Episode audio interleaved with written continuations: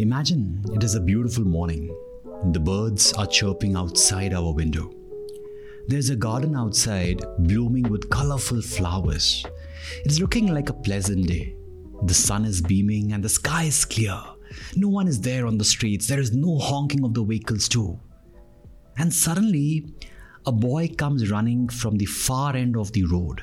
He has a bag in his hand. His head is beaded with sweat. He's running and running. He needs to catch his bread, but he still doesn't stop. He continues, but he holds the bag tightly to his chest. Are you engrossed in the story? Do you also want to know what happens next? Could you imagine the beautiful day? Could you imagine the boy running on the road? If yes, then you have fallen trap into the power of storytelling. Yes, stories have always been an important part of our life. When we were children, we used to hear stories from our grandmothers or teachers at school.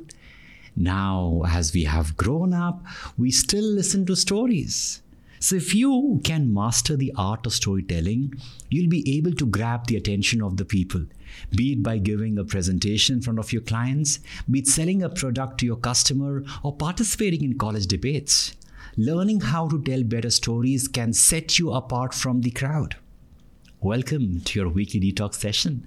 In this podcast, I, Devas, will share my thoughts as detox to detoxify your life.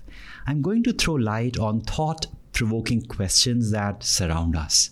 You and I together will be discovering answers to questions related to life, career, growth, productivity, and anything that crosses my mind. So let's get going.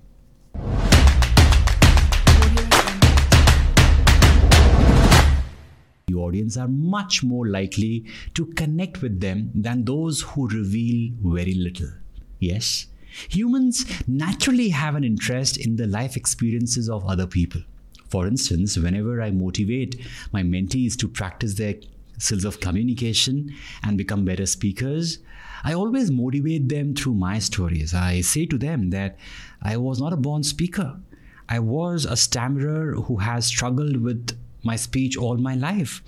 But I did not give up. I continued to improve myself and see me today, a stammerer who has become an international speaker and a public speaking coach. If I can do it, then you can do it too. Even you can become a great speaker. This is how, by sharing my personal story, I can motivate people to perform to their best abilities. Now, this brings me to the next important point that when you share stories, make sure that you're authentic because people can instantly tell if someone is being genuine or not. The person telling the story must truly believe it from the bottom of their being. The secret is to transmit the storyteller's genuine energy to the audience. I mean, true stories have an impact. Yes or no? Stories that are not true fade away. We don't remember those stories, right? Which are not true. Also, good storytellers are, are aware of the primary motivations behind their audience's attention. For example, Steve Jobs. He knew he had to perform for a crowd of tech enthusiasts and Apple fans when he stood in front of a crowd to discuss the new iPod or iPhone.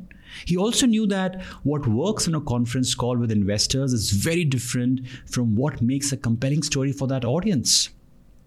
If you keep your target audience in mind throughout the entire storytelling process, from gathering story ideas to drafting to sharing your fantastic story, you will improve as a storyteller for sure. For sure. Believe me. The next thing that will help you in telling stories, better stories, is, is throwing in elements of surprise in your stories.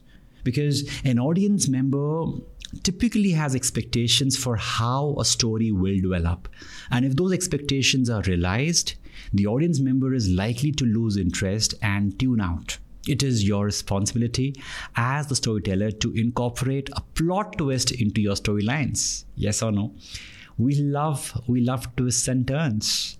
You'll get the audience's attention back when you get into uh, the surprising part of the story. Just like at the start of the podcast, I told you a story of a calm day suddenly interrupted by a boy. Remember? Also, while, while telling stories, you need to experiment a lot. A lot. Great storytellers can understand their audience's reactions and adapt the plot or the delivery as necessary. See, engaging the audience is a key component of storytelling. Storytellers must be alert to audience cues to determine whether the story is resonating to truly engage the audience or not. The best storytellers ask their audiences for feedback and then adjust their performances accordingly.